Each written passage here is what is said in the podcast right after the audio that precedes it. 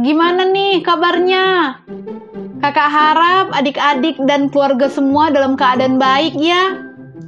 Adik-adik, tadi kita udah denger nih gimana Nehemia menempatkan penyanyi-penyanyi bersama dengan penjaga-penjaga tembok.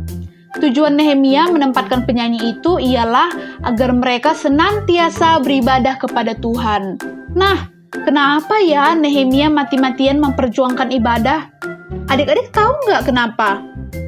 Nah, ini dia alasannya adik-adik. Yang pertama, karena orang Israel sudah melupakan Tuhan dan percaya kepada Allah lain sejak mereka dibuang ke Babel.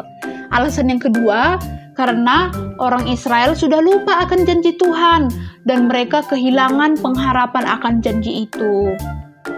Adik-adik, dengan memperjuangkan lagi ibadah, bangsa Israel akan tertolong untuk kembali menyembah kepada Allah yang benar dan kembali memiliki pengharapan akan janji-janji Allah.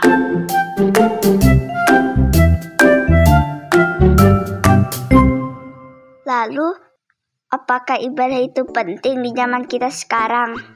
Wah, tidak hanya pada zaman Nehemia ibadah itu penting, tapi pada zaman sekarang ini nih, ibadah itu juga masih sangat penting loh adik-adik.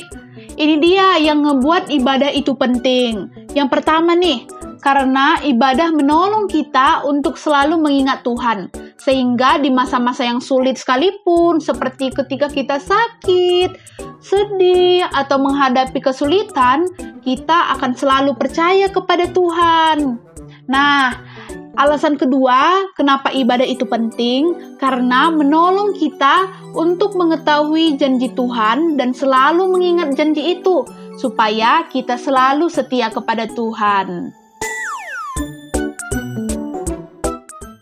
Wah, mau dong kak, tapi gimana caranya? Nah, ibadah itu selain kita ke gereja ya, bisa juga loh dilakukan dari lingkup keluarga kita. Adik-adik mau nggak? Mau kak, mau. Nah, kalau mau, kakak udah siapin nih beberapa pertanyaan yang akan menolong kalian untuk membuat rancangan ibadah keluarga di rumah masing-masing.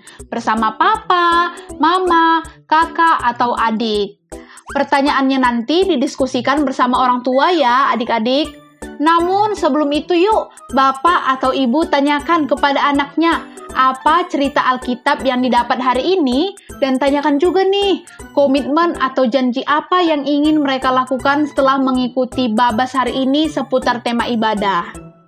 Komitmen itu ditulis dan ditempel di samping tempat tidur adik-adik ya, agar mereka selalu ingat akan komitmen yang telah mereka buat tadi.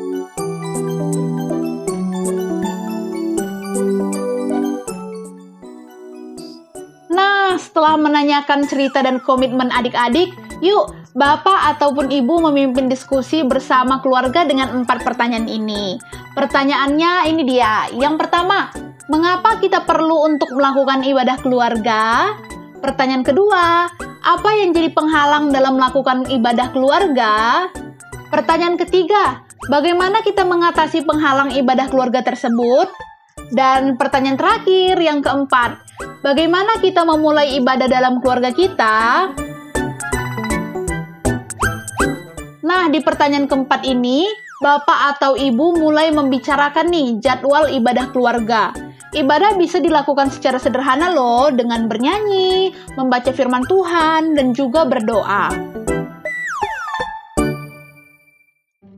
Setelah mendiskusikan empat pertanyaan ini, Bapak atau Ibu mendoakan rencana ibadah yang telah disepakati bersama ya. Bapak atau Ibu juga boleh nih untuk mengevaluasi anak secara berkala dalam hari-hari berikutnya. Apakah mereka mengajak dan melakukan ibadah keluarga atau tidak? Bapak Ibu sekalian, sekian perundungan singkat kita pada malam hari ini ya. Selamat malam semuanya, selamat berdiskusi juga bersama keluarga. Tuhan Yesus memberkati.